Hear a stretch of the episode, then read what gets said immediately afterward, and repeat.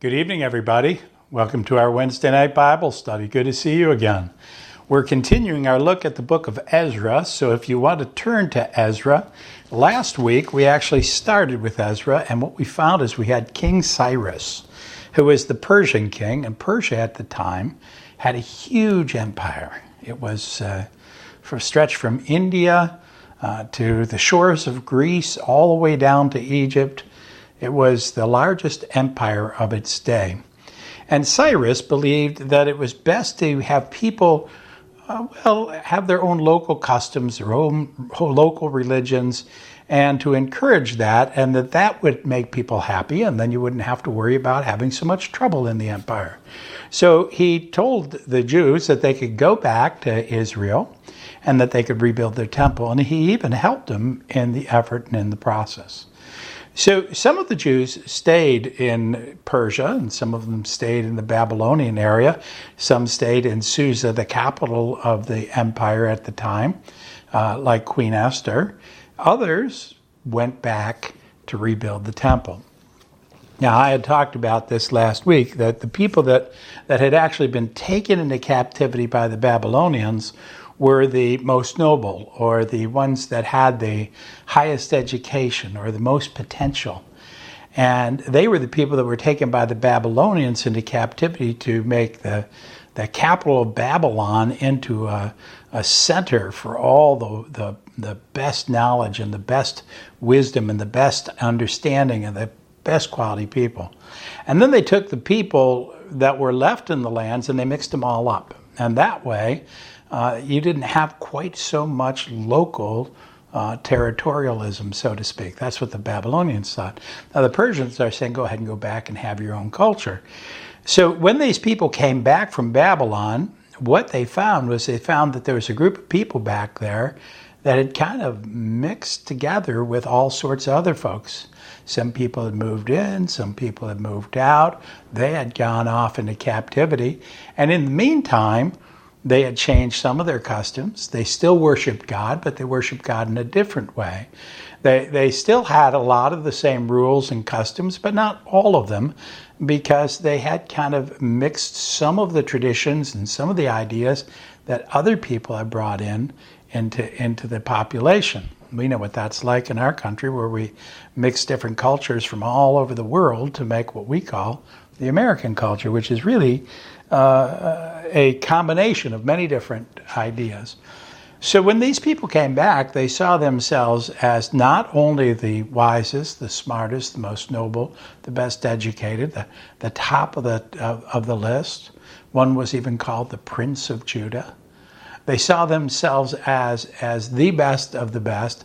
They not only saw that they were, in their minds, a better class or ability of people, but they also felt that they had kept their bloodlines pure because when they went off to captivity, they didn't mix with the people in Babylon. They didn't mix too much with the people in Susa.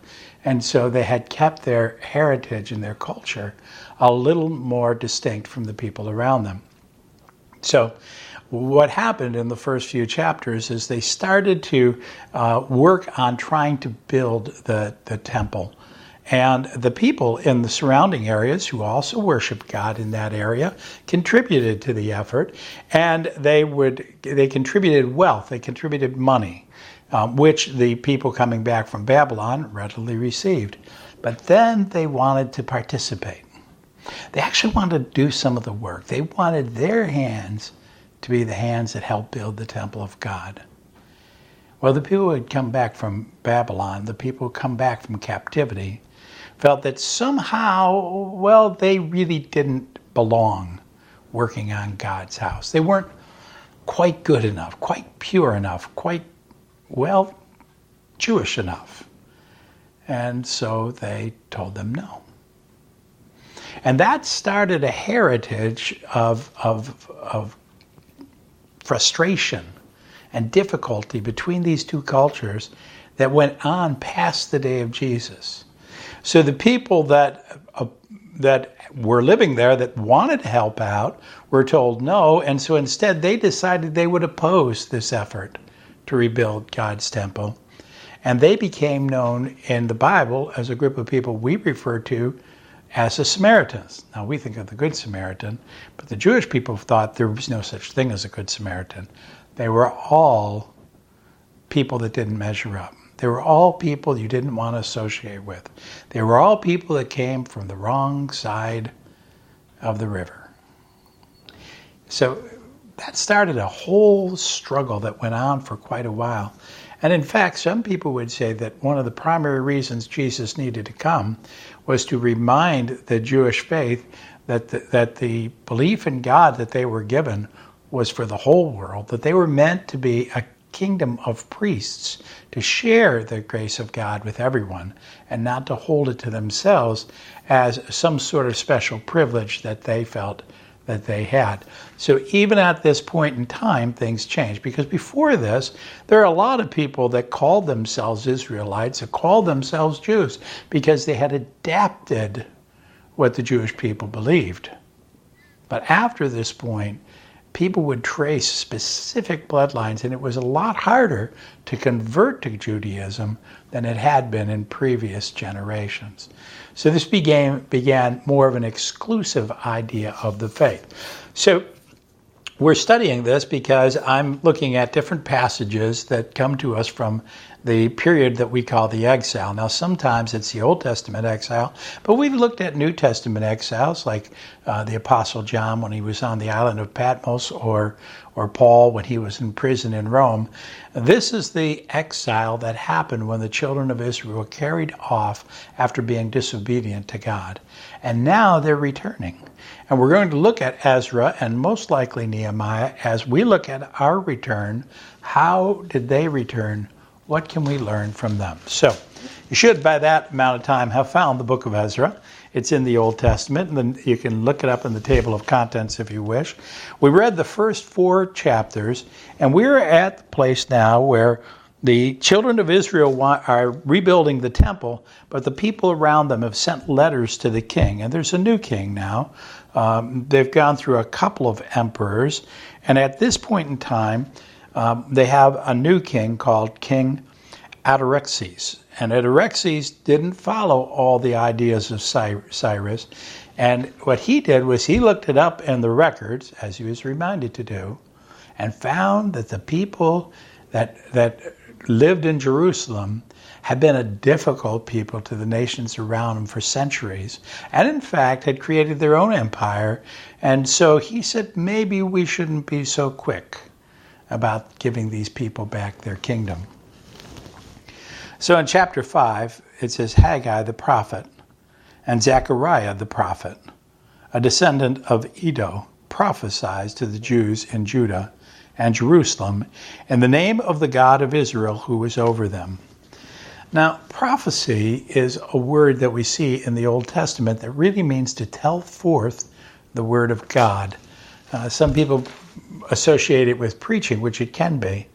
Uh, some people think preaching is more teaching, but prophecy is a little something more because it's to understand things that most people don't truly see, but we see them because God has given us what's called vision or an ability to see what He is revealing to us.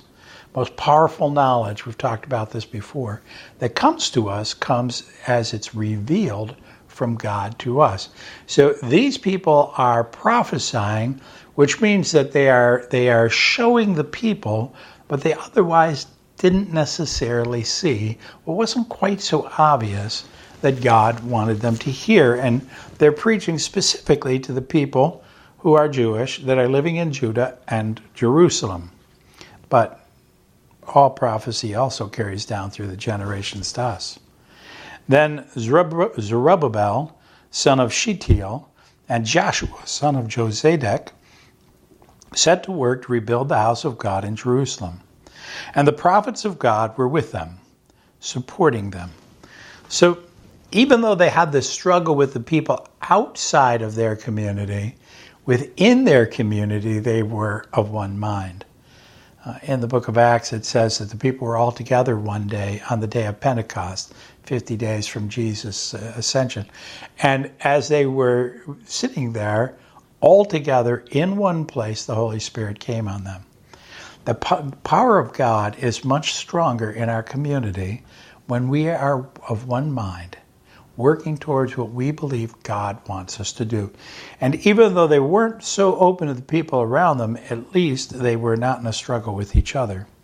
At that time, Tatine, governor of Trans Euphrates, and Shinthar Bozene and their associates went to them and asked, Who authorized you to rebuild this temple and to finish it? Where's your work permit? that happens today, doesn't it? There's always a government official looking for a work permit. Now, they have two reasons for that. One is because they want to make sure it's being built right and that it was authorized uh, by the people in charge, but also uh, because usually they want to collect a fee of some sort, right? They also asked, What are the names of those who are constructing this building? we want to know who's doing this, right? But the eye of their God was watching over the elders of the Jews, and they were not stopped until a report could go to Darius and his written reply be received. So now we have a new king. This is the king of King Darius. We've had Cyrus, and now we had King Xerxes, and now we have King Darius. And so they've sent to the king to say, what should happen here? Should we stop these people or should we let them build? Now, interestingly, they didn't stop the people, they just wanted to make sure that this was authorized. Oftentimes, when time passes, we forget what we were arguing about. And sometimes we make enough peace that we can move forward. And so the officials at this point don't know why they're stopping these people. They've forgotten, and they're not even sure why they're building in the first place. So in verse 6, it says, This is a copy of the letter that Tatene, governor of Trans Euphrates, and Shenthar Bozene and their associates, the officials of Trans Euphrates, sent to King Darius. The, the report they sent to him read as follows To King Darius, cordial greetings. Always good to butter up the king.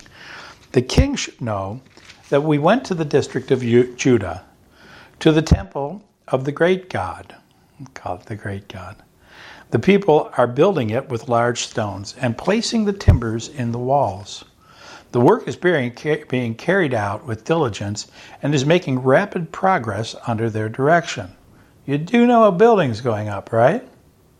We questioned the elders and asked them who authorized you to rebuild this temple and to finish it. We also asked them their names so that we could write down the names of their leaders for your information. And this is the answer they gave us We are the servants of the God of heaven and earth.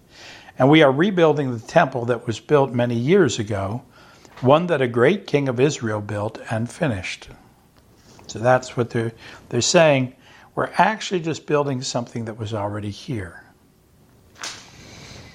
If I want to replace the, the um, even the joists and the floorboards of my porch out at the lake, that's not hard. I can do that. I don't even need a permit.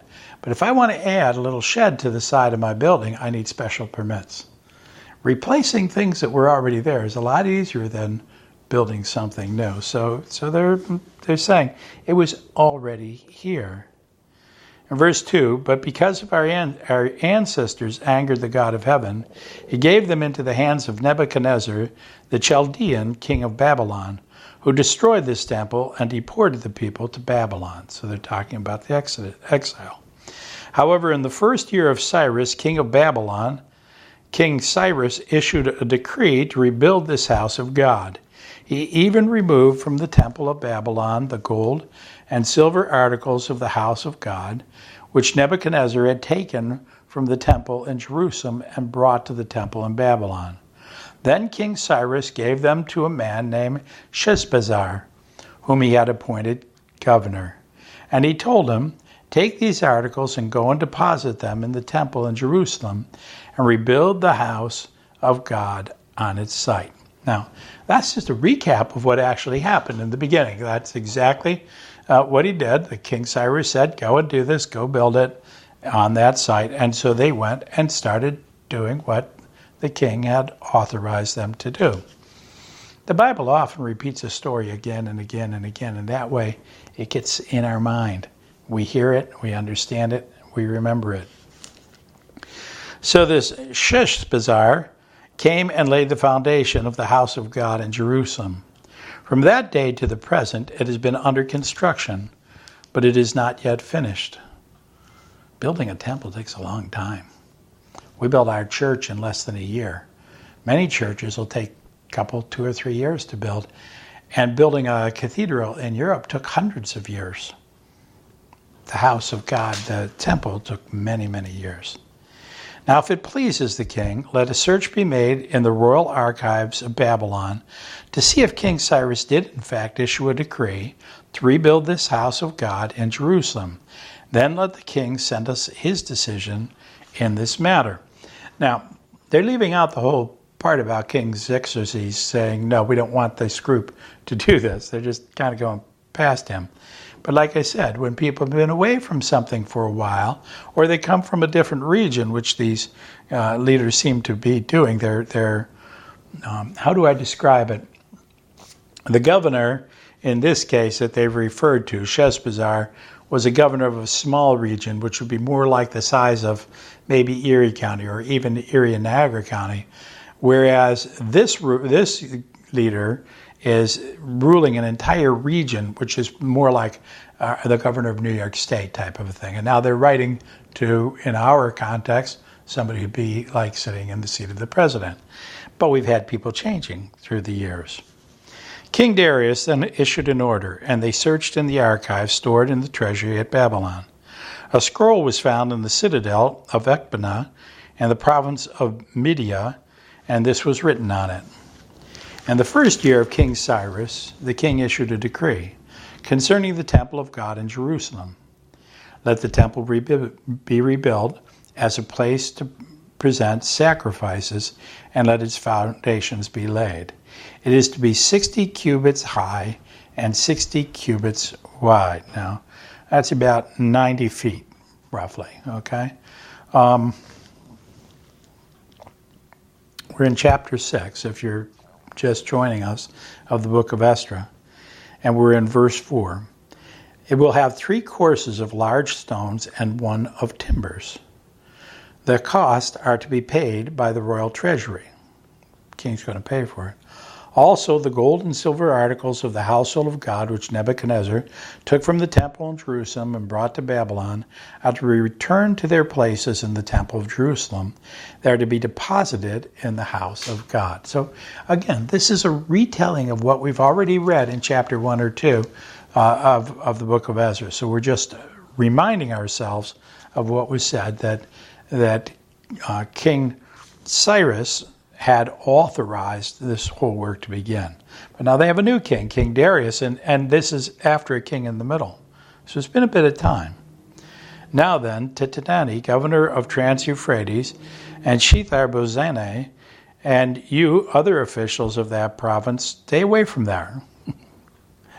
Mind your own business.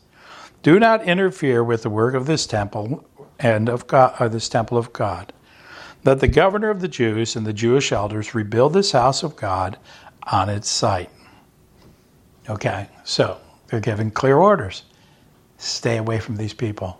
They've been authorized. Even though they weren't authorized by Darius, he respects what was done by his predecessor, Cyrus. Because we build, like we talked about this last week, we build on the shoulders of the people that go before us. We're lifted up by what they've done. And usually it, it, there's a lot to be learned and, and a, a lot to be gained by building on the past instead of trying to fight against it. Moreover, in verse 8 it says, Moreover, I hereby decree what you are to do for these elders of the Jews and the construction of this house of God.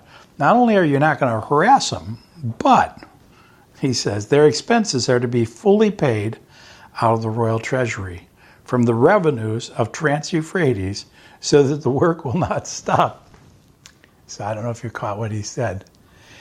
Don't harass them, don't bother them, leave them to do their work, and I want you to pay for that out of the money that I normally would collect from you, out of your taxes. You pay for it. In verse 9, whatever is needed young bulls, rams, male lambs for burnt offerings to the God of heaven, and wheat, salt, wine, and olive oil, as requested by the priest in Jerusalem, must be given them daily without fail. Daily, that's a lot. That's a lot coming from the king. So that they may offer sacrifices pleasing to the God of heaven and pray for the well being of the king and his son. So you see what his, what his intention is, what his, his purpose in supporting this effort is, is that he wants to make sure that God blesses him. Now, we have nothing right now that would to indicate to us that Darius necessarily believed in this God as the one and only God.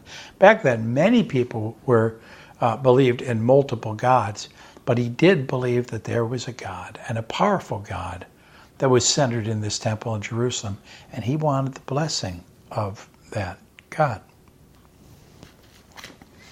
I, Darius, have decreed it. Let it be carried out with diligence. Oh, I'm sorry, I skipped an entire section, didn't I? Going back to verse 11. Furthermore, I thought that came up abruptly. Furthermore, I decree that if anyone defies this edict, a beam is to be pulled from their house and they are to be impaled on it. Whoa! And for this crime, their house is to be made a pile of rubble. So not only if you don't listen to my orders am I going to kill you, I'm going to destroy your house too. I'm going to destroy your heritage for your family. That's tough. That's real tough. May God, who has caused his name to dwell there, overthrow any king or people who lifts a hand to change this decree or to destroy this temple in Jerusalem. And then he says, I, Darius, have decreed it, that it be carried out with diligence. So uh, now they have the full support of the king. These officials were wise, and, and the reason I say that is they could have tried to stop the work, but instead they said, let's check with the king. Let's make sure we're not in trouble. Let's not just make the decision ourselves we're going to have decisions to make as we open up our world again, as we start to go back to life and what we're going to do, as our church goes back to doing what it was called to do. We're going to have to make some decisions. In the process, we want to make sure we're asking a lot of different people so that it doesn't come down to the wisdom of one person or even a couple people. Because the wisest of people are not going to have as much wisdom as the entire group of people or the crowd might have. So we'll ask our leadership, we'll check to see what our governor is doing, we'll look at the county statistics, we'll consider what people want and what we should do. Because that's just smart. And they were smart. If they had gone the other way, they might have found themselves with a beam pulled out of their house, and they would have been impaled on it, and their house would have been destroyed not what they want to have happen. So always check, especially with people that have power over you. In verse 13 it says, Then because of the decree King Xerxes had sent to Tattenai, governor of Trans Euphrates, and Shethar Bozenai and their associates carried it out with diligence. So the elders of the Jews continued to build and prosper under the preaching of Haggai the prophet and Zechariah, a descendant of Iddo. They finished building the temple according to the command of the God of Israel and the decree of Cyrus. Darius and Artaxerxes, kings of Persia. Now, uh, King Artaxerxes actually seems to have not been so much in favor of this, this temple um, but it's still he's still listed um, because it's a tradition, and they're trying to show that this was something that has been going on for a long time and was supported by everybody who was a king of Persia, basically. The temple was completed on the third day of the month of Adar in the sixth year of the reign of King Darius. Then the people of Israel, the priests, the Levites, and the rest of the exiles celebrated the dedication of the house of God with joy. So now the temple is built. somebody asked me the other night, was this the temple um, that Jesus was in? Is this a temple that was destroyed in 70 AD? This is the, the beginnings of it. It's the foundations of it. Um, it was it was kind of I hate to say it this way, but it's kind of a crummy little temple. Um, they didn't have a lot of money. They, I know the, the king was providing money, but not not of the same glory as the the temple that occurred under Solomon, who had an entire empire to use those resources. Or later, this temple that was rebuilt under Herod into something much more glorious and dynamic and amazing. And, and so the temple that Jesus was in was started with this temple, but it wasn't completed that way. It was an it was a expanded and renovated and much more um, amazing temple. But anyways, they had a temple, and they they celebrated it, the dedication, with joy. With joy. It is a great joy to celebrate the dedication of a house of God. I've had that opportunity. And we do celebrate when we know that what God is wanting to do in our lives comes to fruition. In verse 17, for the dedication of this house of God, they offered a hundred bulls, 200 rams, 400 male lambs, and and as a sin offering for all Israel, 12 male goats, one for each of the tribe of Israel. And they installed the priests in their divisions and the Levites in their groups for the service of God at Jerusalem according to what is written in the book of Moses. Now, that, that last part we'll talk about first. Uh, in the book of Moses, there were certain priests assigned to certain duties. They had certain things they did so that the temple worship would reflect the worship that happens with God in heaven. Before that, they were talking about all these sacrifices. Um, we don't do animal sacrifices today in our religion. In fact, we believe that the sacrificial system was done away with once and for all when Jesus became our sacrifice. And so that's why sometimes when we talk about our salvation being by the blood of the Lamb, Jesus being the Lamb of God that takes away the sins of the world. Um, but first, let's let's go back and look at this sacrificial system. This is a huge amount of animals really is bulls and and goats and sheep and just all sorts of things. The original sacrificial system was based on the idea that I would make what it sounds like a sacrifice. I would bring a gift to God. And the better, more expensive gifts back then were animals, the better animals of their flocks. Now, some people couldn't afford that, and they brought what was called a grain offering, and poor people brought a couple little birds or something. But if you were wealthy and you had had uh, the capacity and the ability to, you were expected to bring uh, a, a, goat or a sheep or, or a lamb or even a bull, which would be a much bigger sacrifice. Because the very fact that you were willing to give that up because you believed that A, God would forgive your sins because of it, but also B, that that God, um, how do I say this? That God recognizes the sacrifice you're making.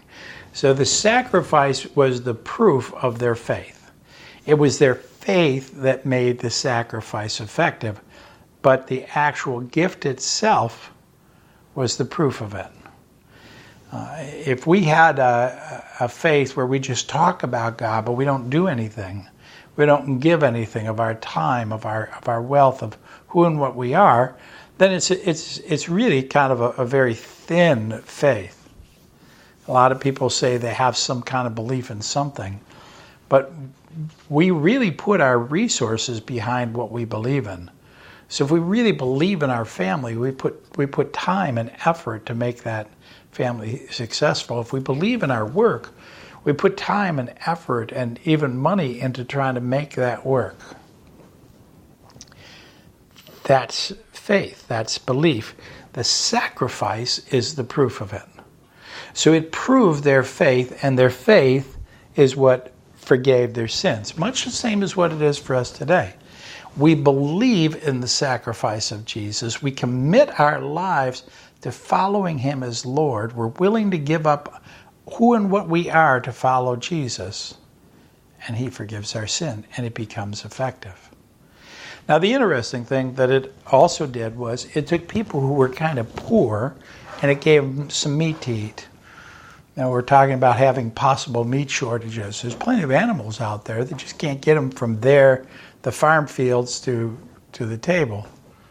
Out where we have a cottage at Silver Lake, there's they raise all the, that livestock in that area. And when I went to their grocery stores, they've got tons of meat. Shouldn't tell you that, y'all be driving out there because there's plenty of food out by the farms. It's just getting it from the farm to our grocer.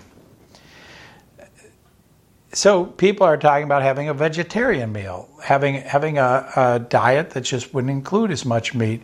Studies have shown you really only need to eat a very small portion of meat, maybe a couple times a week, for health. But we tend to feel we need to eat more than that. The people in the biblical days didn't have access to meat, it was expensive. So largely they ate bread, and they ate bread, and they ate bread.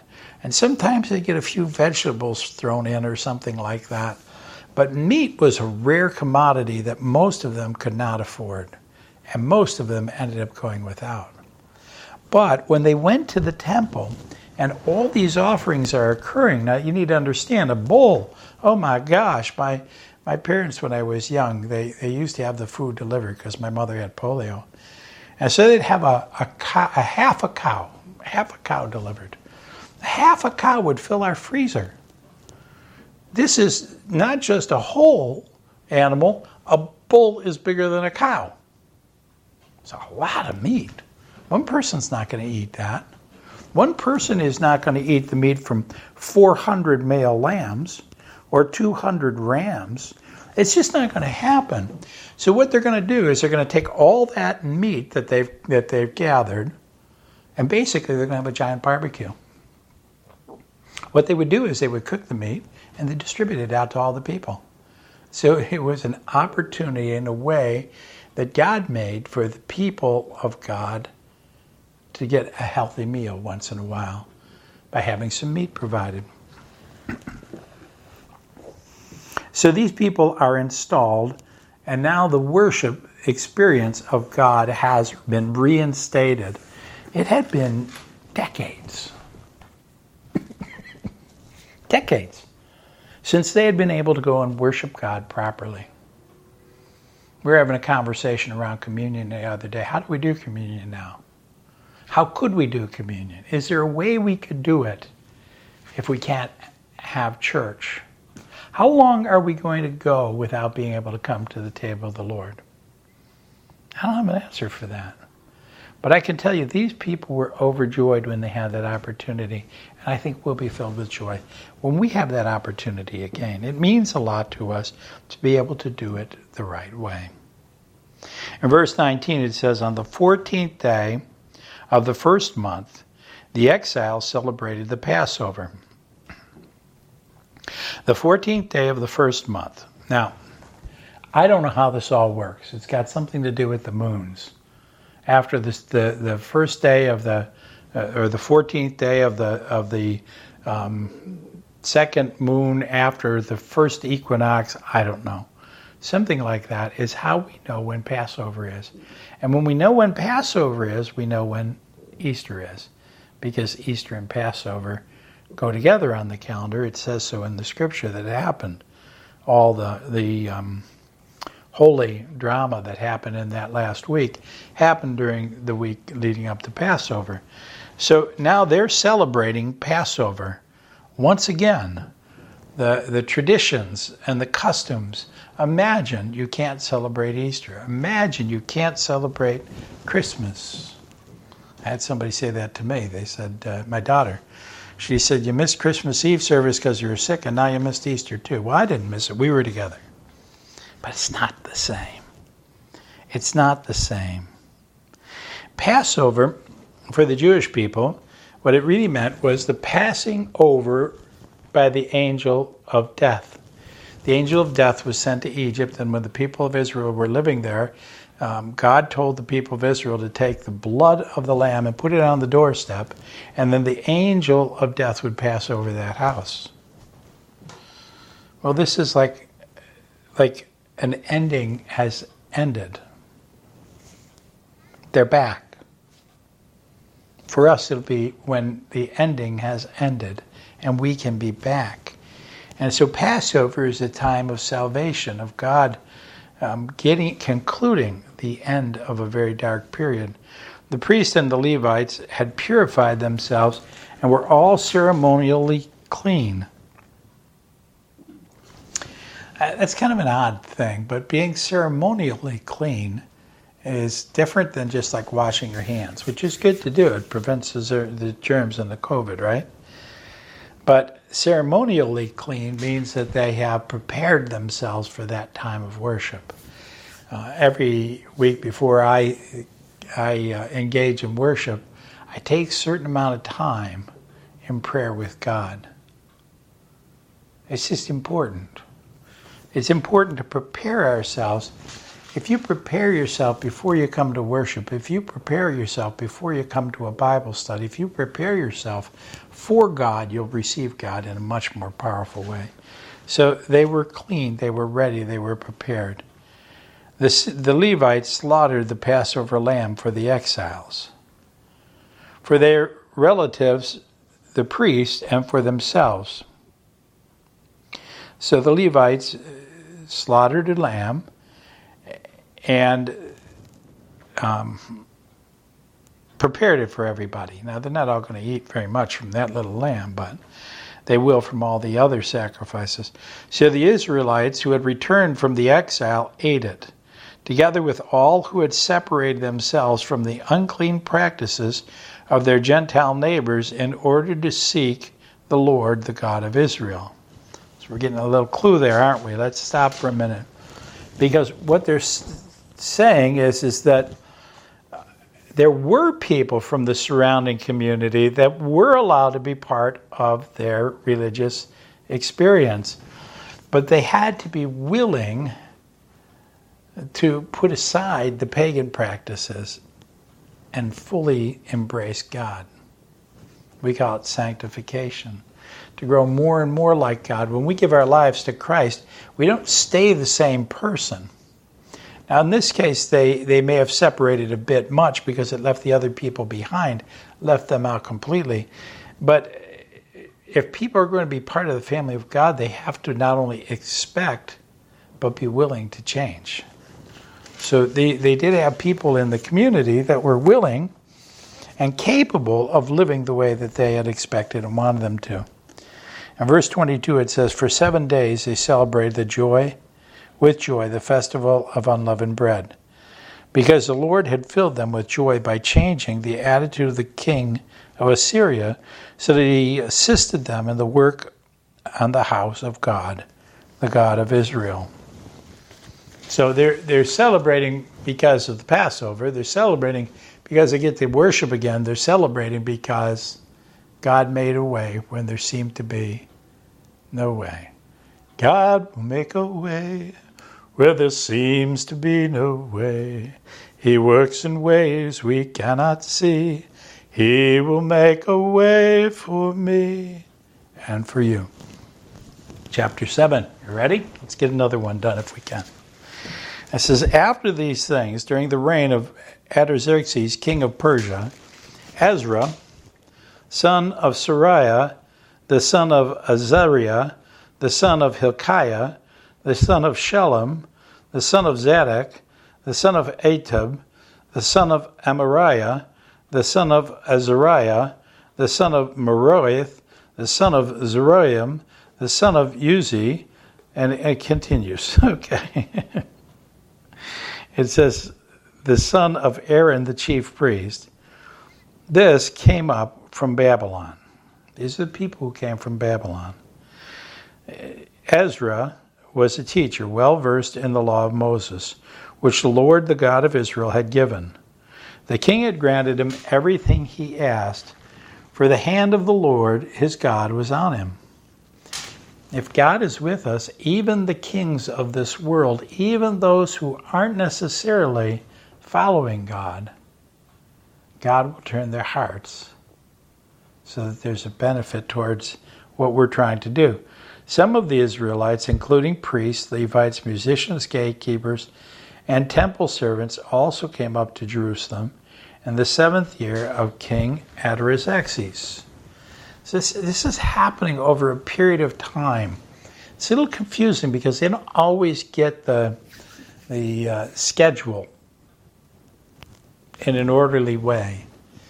Uh, when we write a book, we usually, at the end of writing a book in our culture, we'll, we'll get what's called an editor. And the editor will read through the book and look for things that are out of place, inconsistencies. Because sometimes, as you're telling a story, you might bounce back a few years and don't even realize you did it. It just comes up because it reminds you of that, and it can get confusing. In the Jewish faith, they just wrote down what they wrote down. This in verse 11 it says, "This is a copy of the letter King Artaxerxes had given to Ezra the priest, a teacher of the law, a man learned in matters concerning the commands and decrees of the Lord for Israel. Artaxerxes, king of kings, to Ezra the priest, teacher of the law of the God of heaven. Greetings. Now I decree that any of the Israelites in my kingdom, including priests, Levites, who volunteer to go to Jerusalem with you, may go. You are sent by the king and his seven advisers to inquire about Judah and Jerusalem with regard to the law of your God which is in your hand. Moreover, you are to take with you the silver and gold that the king and his advisers had freely given to the God of Israel, whose dwelling is in Jerusalem together with all the silver and gold you may obtain from the province of Babylon, as well as the freewill offerings of the people and priests for the temple of their God in Jerusalem. That's a lot of money. It even says so in verse 17 With this money, be sure to buy bulls, rams, male lambs, together with their grain offerings and drink offerings, and sacrifice them on the altar of the temple of your God in Jerusalem. Now, this is what the king is saying. There's a little confusion, and sometimes I get a little confused, and if I have, I apologize if you're that much of a history buff. We have King Cyrus, and we have King Artaxerxes, and we have King Darius. It appears that King Darius and King Artaxerxes served at the same time in certain places, at certain points in history. Maybe one was the emperor and one was a regional king. I'm, I'm, not really sure. I'd have to go back and study it, and I apologize that I didn't do that before uh, I started uh, started this study because I have read it before. And it seems to me that one is a king in the capital of Persia, and one is more of a regional king. Darius, the more regional king, and Artaxerxes took over from Cyrus, the great king of, of Persia. Or others have said maybe these are the same people with two different names. Because we have that too in the Bible. Same person can have two different names. So, anyways, uh, this is a copy of the letter King Artaxerxes had given to Ezra, the priest, a teacher of the law, a man learned in matters concerning the commands and decrees the Lord of Israel, in verse 12, chapter 7. It says, Wow,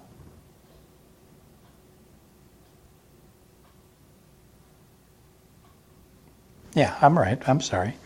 Uh, Artaxerxes, king of kings, to Ezra the priest, teacher of the law of God of heaven, greetings. Now I decree that any of the Israelites in my kingdom, including priests and Levites who volunteer to go to Jerusalem with you, may go.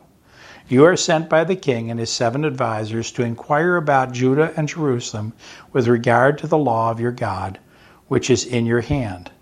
Moreover, you are to take with you the silver and gold that the king and his advisers have freely given to the God of Israel, whose dwelling is in Jerusalem, together with all the silver and gold you may obtain from the province of Babylon, as well as the freewill offerings of the people and the priests for the temple of their God in Jerusalem. With this money, be sure to buy bulls, rams, and male lambs, together with their grain offerings and drink offerings, and sacrifice them on the altar of the temple of your God in Jerusalem. I'm reading through this pretty quickly because it's really a recap of what's happened, which is why it felt like we stepped back in time, but it's really a recap of what's going on. You and your fellow Israelites may then do whatever seems best with the rest of the silver and gold in accordance with the will of your God. Deliver to the God of Jerusalem all the articles entrusted to you for worship in the temple of your God. And verse 20, and anything else needed for the temple of your God that you are responsible to supply, you may provide from the royal treasury. This is very, very generous. Now, I, King Xerxes, decree that all of the treasurers of Trans Euphrates are to provide with diligence whatever Ezra the priest and the teachers of the law of God of heaven may ask of you, up to a hundred talents of silver and a hundred cors of wheat, a hundred baths of wine, a hundred baths of olive oil, and salt without limit, which we don't think much about salt because we think it's it's uh, common. We have it all over our house, but salt in the ancient days, especially, was a rare commodity, and we need salt to live and survive. So that's actually a very generous offer. Not to mention that, that this amount of, of silver and gold is in the tons. Tons of silver and gold. This is very generous. A lot of, lot of um, product that he's offering. Where, verse 23 Whatever the God of heaven has prescribed, let it be done with diligence for the temple of the God of heaven. Why should his wrath fall on the realm of the king and of his sons? So King Artaxerxes is, is concerned that he's going to be cursed because God would be upset that his temple was destroyed. Now, as I said, he may believe in many gods, but he doesn't want any gods working against him. So he wants that God to bless him, and he gives what he can to make it a blessing. I went to a church in Pittsburgh once, and it's it's huge. It's the size of an entire city block. block. It's like three stories tall uh, massive facility, and it's my understanding they have like three or four hundred million dollars in the bank. So actually, if nobody gave any money to that church ever again, it would go on forever. It was um, it was endowed by the Heinz family, but even more so the Mellon family, because the story goes that when Mr. Mellon went to his pastor, he said, "I want you to build a church. Here's a check fill in the figure for whatever you need. Whatever you need, the proverbial blank check. I can't even imagine. I can't even imagine having the wealth to do whatever it is that God would want. Now, these people are building a temple. And the fellow in, in Pittsburgh was building a temple, or a church, is what we would call it. Uh, these are the buildings of God, and they're very expensive and they're very needed. And we have a building, and buildings are expensive. They cost us a lot of money. It's still costing us money into the future as the people in the future help to pay for the bu- building that they're using. So, uh, this is expensive. But imagine if we had a blank check to do whatever we needed to to just spread the word of God if people were so concerned about being blessed by God that they just said whatever it takes, and they had the ability to do that. Now, I, I know we don't have people in our church, I don't think, that could write a blank check. I can't write a blank check, right? But could you imagine? We have people in our culture that are, are, are multi billionaires. What kind of check could they write for the work of God? Would they do it? In the meantime, where are we?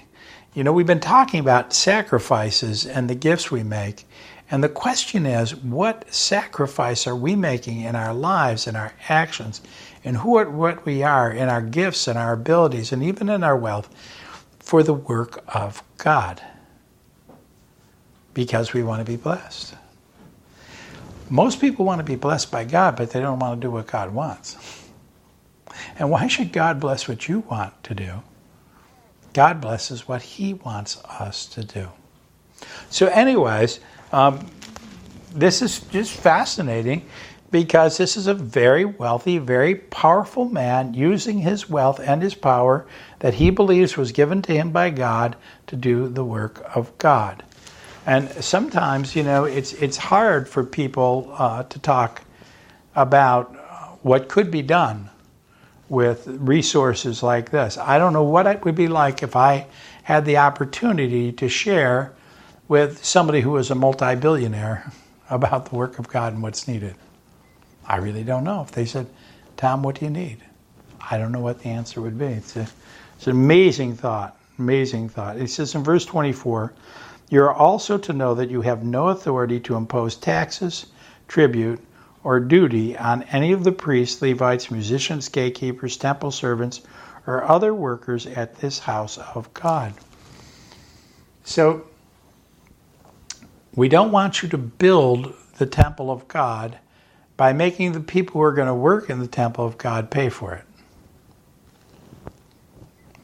We make our contributions to God, we don't mind. And you, Ezra, in accordance with the wisdom of your God, which you possess, appoint magistrates and judges to administer justice to all the people of Trans Euphrates, all who know the laws of your God. And you are to teach any who do not know them. So he's actually even saying that Ezra is supposed to be the one who is going to head up picking the judges and deciding what's right and wrong in this entire region. That's amazing. Evidently, somewhere along the line, Ezra must have made a deep impression on the emperor. In verse 26, it says, Whoever does not obey the law of your God and the law of the king must surely be punished by death, banishment, confiscation of property, or imprisonment. None of those are easy. Banishment, you're kicked out of the country, right? Death is, is well, that's plain and simple. Confiscation of your property, they take everything away, or imprisonment. So in this case, we have what's called an established religion. It's like when Constantine converted to Christianity and told all the people in the empire they were now Christians. Uh, an established religion is not the way of the United States. But there's a lot of countries, including even in what we call the Western world in Europe and such, where the, the king or queen is the head of the church.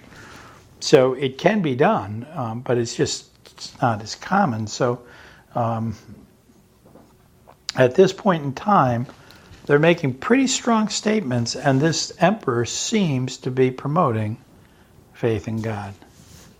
Verse 27, he says, Praise be to the Lord, the God of our ancestors, has put it into the king's heart to bring honor to the house of the Lord in Jerusalem. In this way, and who has extended his good favor to me before the king and his advisers and all the king's powerful officials. Because the hand of the Lord my God was on me, I took courage and gathered leaders from Israel to go up with me. Now, again, this is a, a, a recap of what we already read. So, the first few chapters, they were talking about how they went up, and now they're talking about how they went up. It's, it's almost like a retelling of it, and some people think it actually is a different story, but I don't think it's a different story. I just think they're telling it again from a different perspective. And maybe um, maybe the way it was written was it was written early and then they when they dedicated the temple they decided they needed to write it down and write it again the way they understood it so so that's that's what they did i'm going to see about one more chapter and we're going to read through the beginning of this rather quickly okay chapter 8 these are the family heads and those registered with them who came up with me from babylon during the reign of King Artaxerxes. Now you notice he's saying, with me. It's gone from being talking about Ezra to talking as Ezra. Okay? So that's another shift that we have going on here. And so then it, it, talks about the descendants of Phinehas, Gershom, the descendants of Ithamar, Daniel, of the descendants of David, Hattush, and it goes on to talk about all these different people who came up with, with um, Ezra to the promised land, back to rebuild the temple. Now, you can read them all through. They're very interesting, and, and you might find a good name for your new child or something. But we're going to skip right to verse 15. I assembled them at the canal that flows towards Ahava, and we camped there three days. When I checked among the people and the priests, I found no Levites there. So I summoned Eleazar, Ariel, Shemiah, Elithan, Jarib, Nathan, Nathan, Zechariah, and Meshushalam, who were leaders, and Joiarib and Elnathan, who were men of learning. And I ordered them to go to Iddo, the leader, in Caspia. All right. So he's, he summoned up some people to go because they didn't have any Levites. Um, the, the, the Levites were the priestly tribe.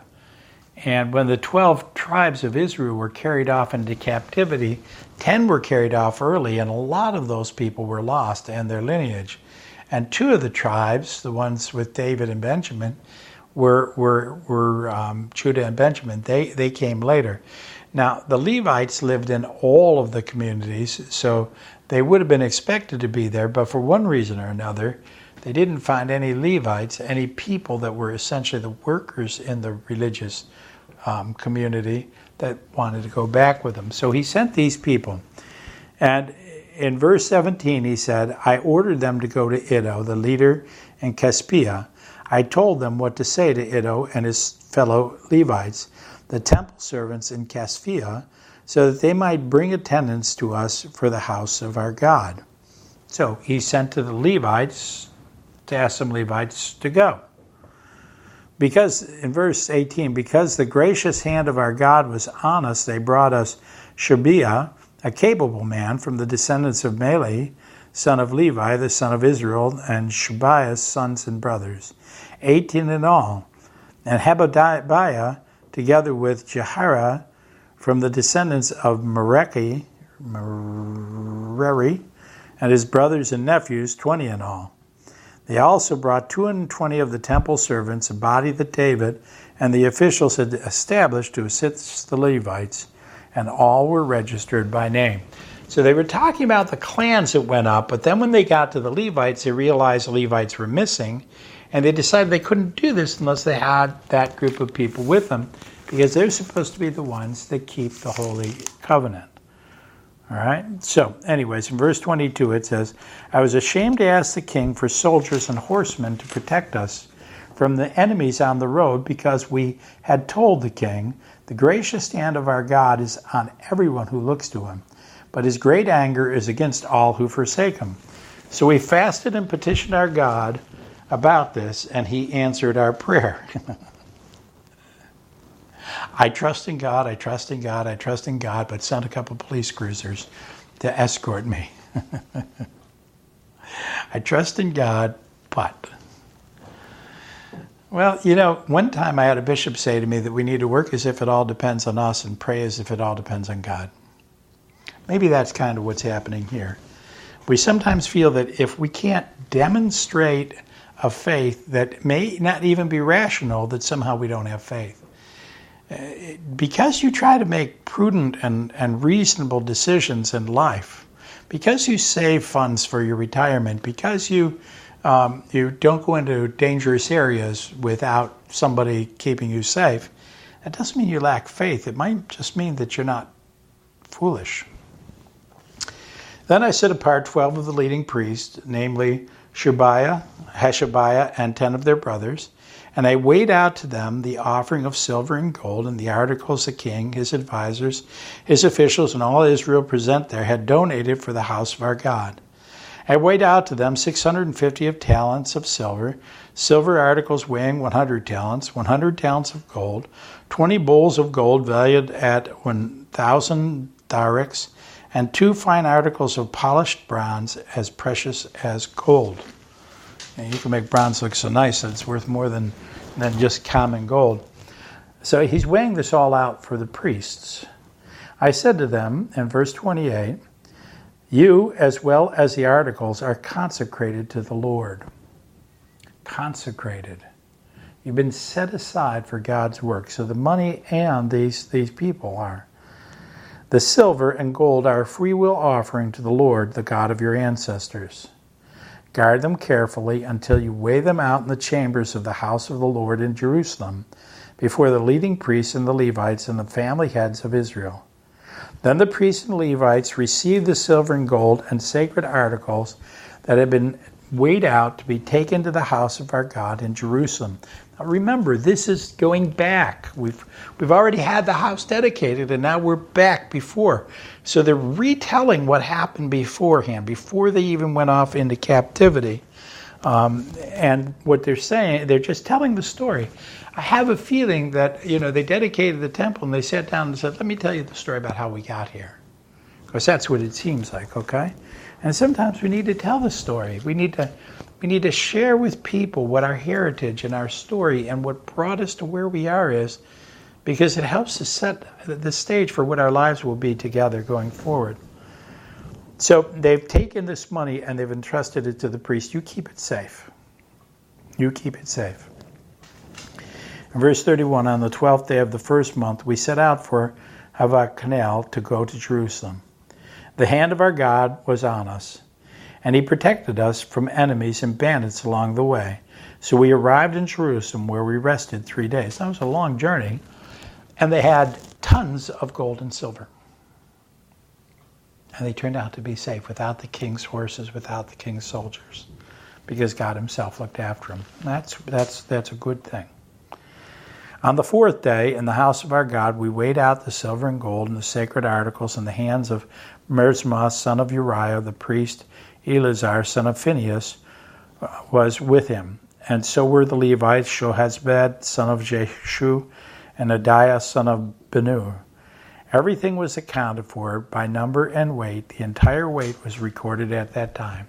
So all the gold and all the silver that the king had given them was weighed out before they left and weighed out when they got there, and it was all there, meaning they could trust the priests and the Levites. It's a good thing good that you can trust the, the people that are leading the church. Then the exiles who had returned from captivity sacrificed burnt offerings to the Lord of Israel 12 bulls for all Israel, 96 rams, 77 male lambs, and as a sin offering, 12 male goats. Those numbers are important, by the way, because we're talking about multiples of 12s and 7s, and 7 is a very holy number, the completeness of God, and 12 is also a holy number. They also delivered the king's orders to the royal satraps, to the governors of Trans Euphrates, who then gave assistance to the people and to the house of God. So we're going to end our story and our, our reading there tonight. Basically, they, they were recapping. So we had the story about going out into captivity. And then today we saw the completion of the temple. And then they retold the story about going into uh, from captivity, from exile, to rebuilding the temple. So we have this story again. Sometimes we need to tell the story again and again and again. I love to tell this story. Will be my theme and glory to tell the old, old story of Jesus and his love. Because sometimes there's people who haven't even heard it. And sometimes we need to tell the story because we need to remind ourselves so we don't get caught in the trap of becoming so much like the people around us that we lose the distinction of what makes us the people of God. Ezra was sent by the king because the king saw God in him and he entrusted him to build the household of God so that, that God would bless the king. What do we do so God will bless us and love us and live in us and change us. Let's pray, shall we? Dear God in heaven, you have given us all things. You have given us heaven and earth. You are the King of glory. You're the King of kings. We honor you and we thank you for all the blessings you give to us. And we ask, Lord, that you will walk beside us. You will help us always to be mindful that you are the one who shows us what we are to be, calls us to what we need to be, and then blesses us to be exactly what you want. We thank you, Lord, for blessings. We thank you for hope.